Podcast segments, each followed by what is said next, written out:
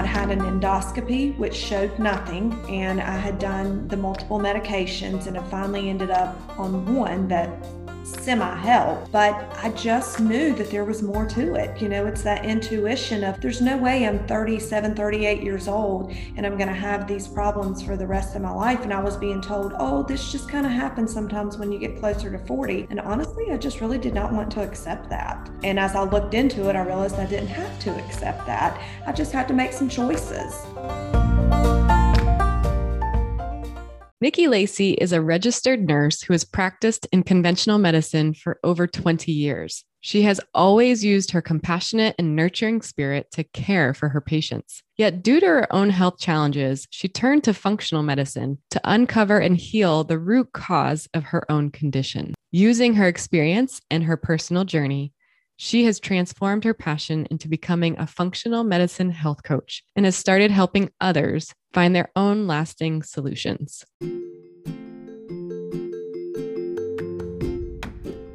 Welcome to the Journey to Health podcast, where we believe everyone deserves to feel their best and reach optimal health. Life is short and every day is a gift. So travel well on your journey to health. I'm your host, Sarah Shaw, and I'll be your guide on today's episode. Welcome to the Journey to Health podcast, Nikki. We are so excited to have you on with us today. Thank you. I'm glad to be here. Yes, I can't wait to hear your journey and your story. Before we begin, I need to share my word that describes you from what I felt like you represent. The word that came to me when I was thinking about Nikki was the word nurture. I feel like with your background in nursing, with my small exposure to you as a parent and as a friend, I think you have this natural gift of nurture. You're in the healing business, you know, as a nurse, you signed up to heal and to help, but you also just you train and you educate, you encourage and support and you just have this protection and nurture presence about you. And I really love to watch it and be a witness to how you do that as a parent, as a nurse, and as a health coach. Oh, thank you, Sarah. That's that's really kind. Um, I think I think that's interesting because one of my strongest strengths is compassion, and I don't think that you can really nurture or have compassion have one or the other without the other one. Yeah i totally agree. Compassion would be a great one too. So i'm sure you carry so many other awesome characteristics that we're going to hear through your journey. So let's jump in. Let's hear what your journey to health has been where you started how you got into this business of nursing and coaching and how it maybe relates to your personal life so I'll start by saying that I have been a registered nurse for 23 years and have really enjoyed the profession. I have felt that it's given me lots of different opportunities within the field and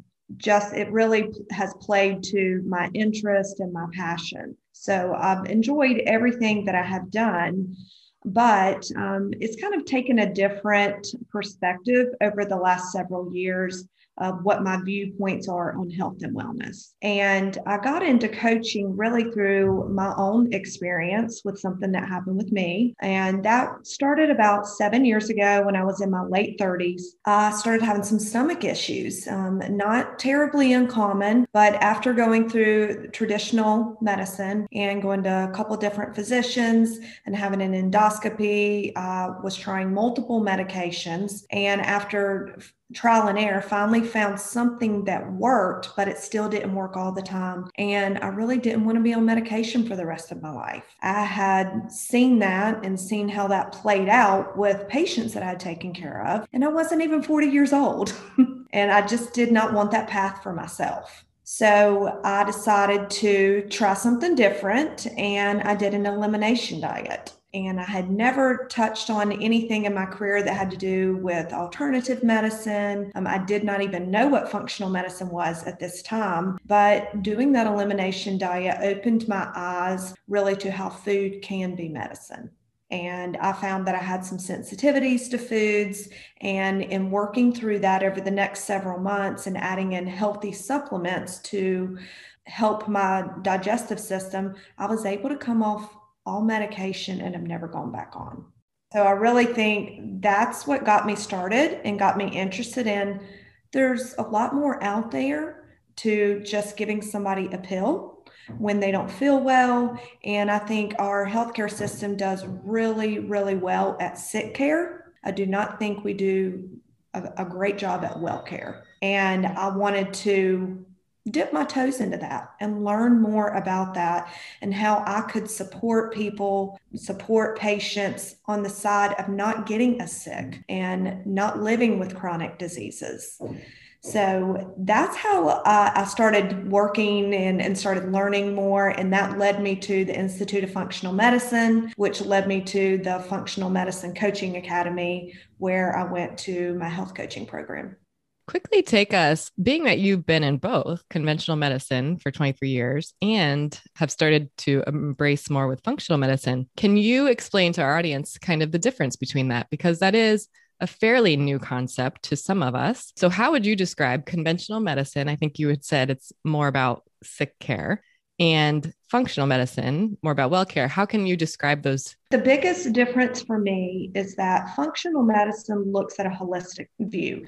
It looks at the entire person, not just the one ailment that you're having right now. If you have headaches um, and you go to your traditional, you know, family practice doctor and they're going to treat you for migraines. They're probably not going to help you find what is triggering your migraines and get to the root cause of why are you having these problems. That's what functional medicine does.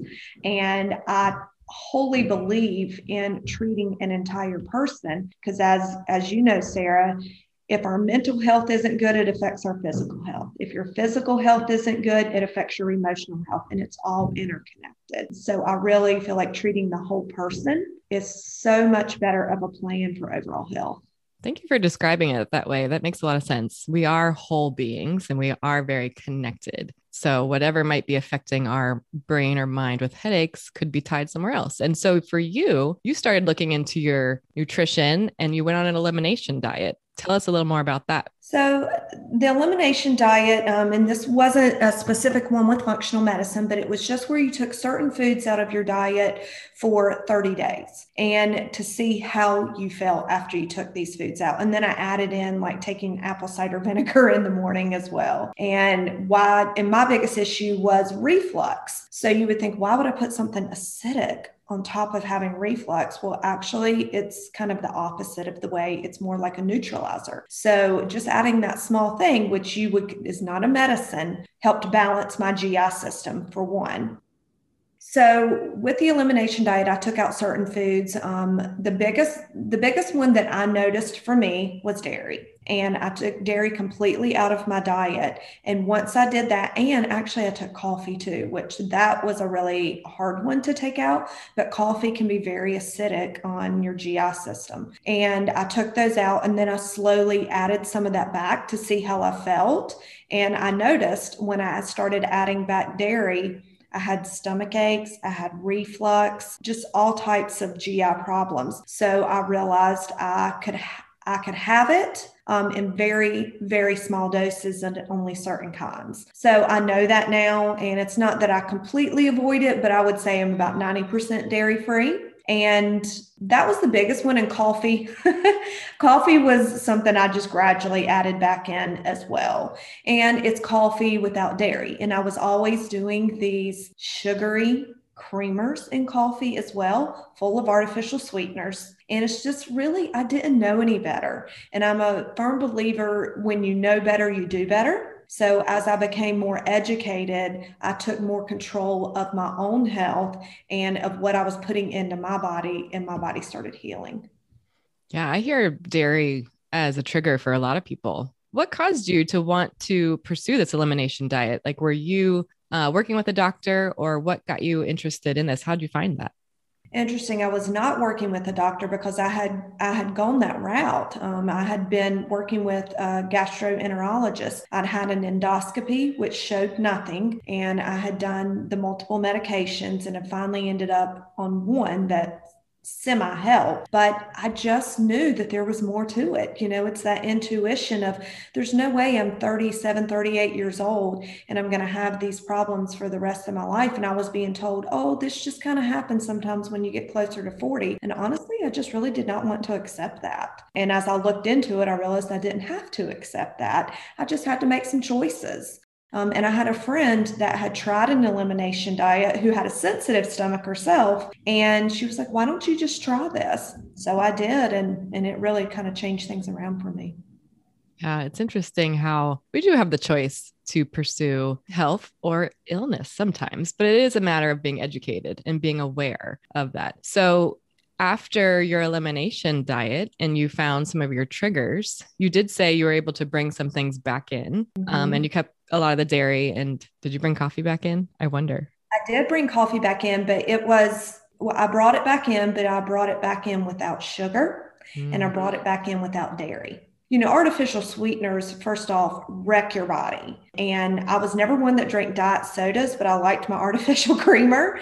So taking that out, I think really helped as well. But yeah, so as I'm sitting here drinking my coffee now with my almond milk and stevia, you know, I have switched, I've switched what I do. That's good to hear from us coffee lovers. But I do know that coffee and caffeine is something that can trigger, especially females, in different ways. So, and it is true how different our bodies are and what we have to find for ourselves as to what our triggers are.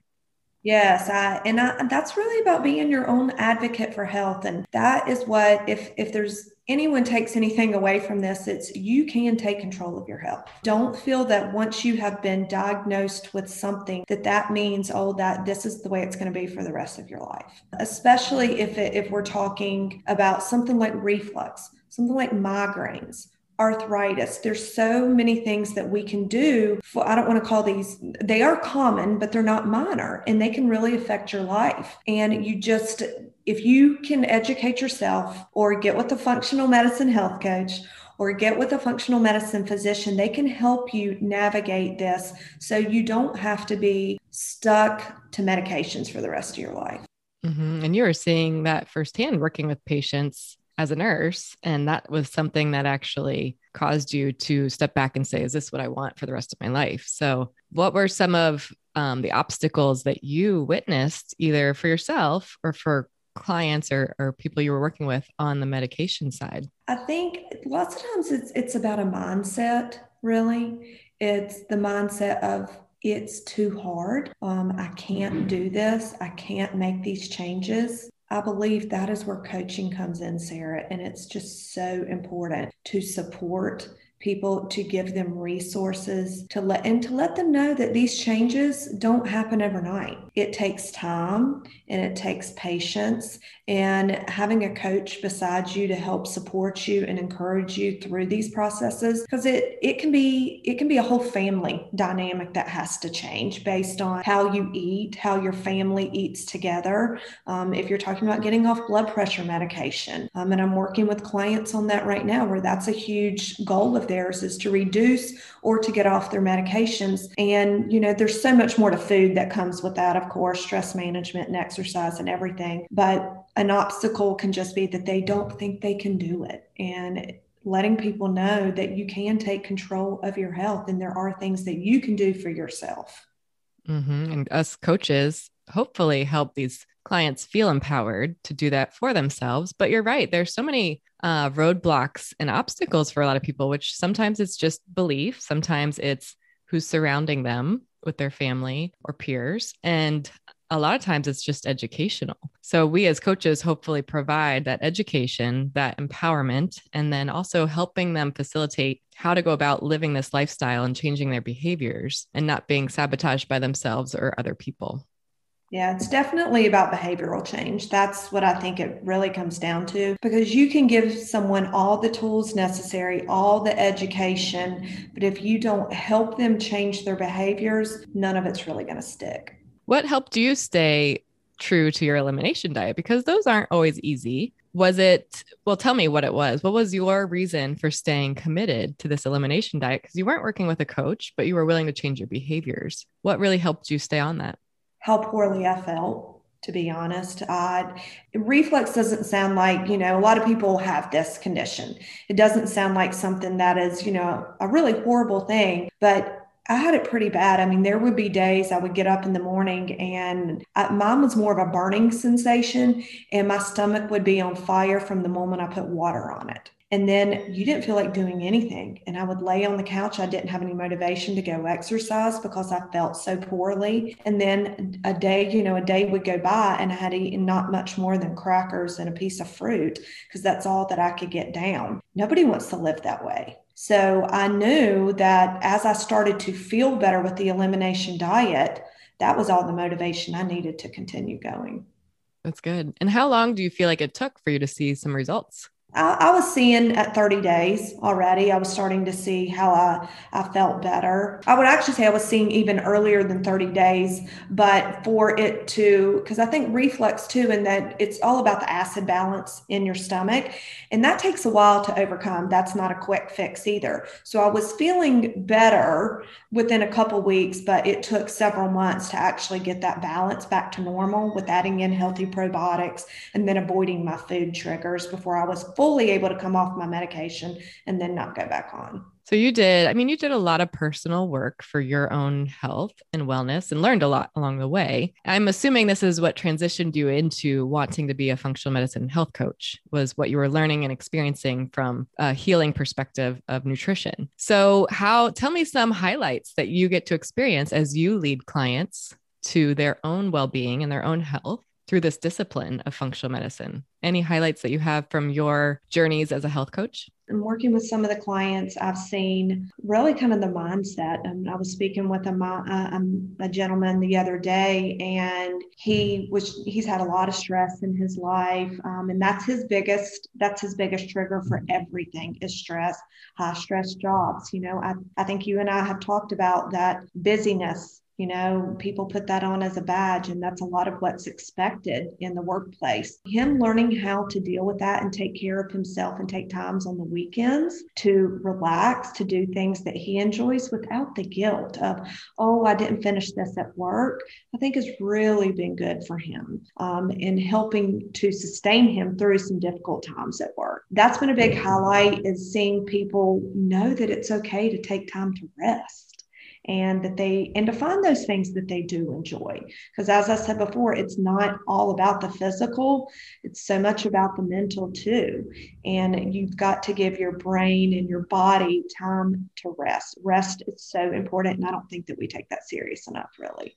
No we don't. I, and i think we were saying earlier the shift of how important rest and recovery is in our health. And how you're right we we do put on this badge of honor for our busyness and our you know go go go drive that we carry but that's also not helping us and it's not keeping us well. So to kind of embrace that slower pace that resting and not feel guilty about it does really help our well-being. It definitely does. And i think you, you've got to find what that is that brings you joy that's different that's different for everyone. When i was going through um, the functional coaching program i was being coached along the way. That was something that that my coach worked with me on because i was stressed. I was going through i was still working. I was had two small children. I was a wife. I was going through this coaching program and and she helped me with my own stress management and finding what was it that I really just enjoyed. And it was as simple as going out and planting my flower garden because I love being outside and it was springtime. And she she was like, What do you like to do? And I said, Oh, I don't have time to do that this year. And she was like, Make time for that. That brings you so much joy. And you will remember that every time you're sitting outside and you see those flowers. So it's really finding those things that help bring people joy and give them almost the permission to say, Hey, you can go do that. Make time for yourself permission is a big word for us, right? Just yes. allowing ourselves and somebody giving us permission. And just that small choice that you made to just go out and plant flowers, probably like that small shift pivoted you and and changed your trajectory towards better and more well-being for yourself. So it's sometimes just a small step in that direction. Yes, it is. So tell us another, you just gave us a couple great health tips, I know, but tell us what your favorite health tip is for your clients or for yourself? Building upon what I said is do not work yourself to death. Mm-hmm. Life is about so much more than a paycheck, um, so much more than success in a company.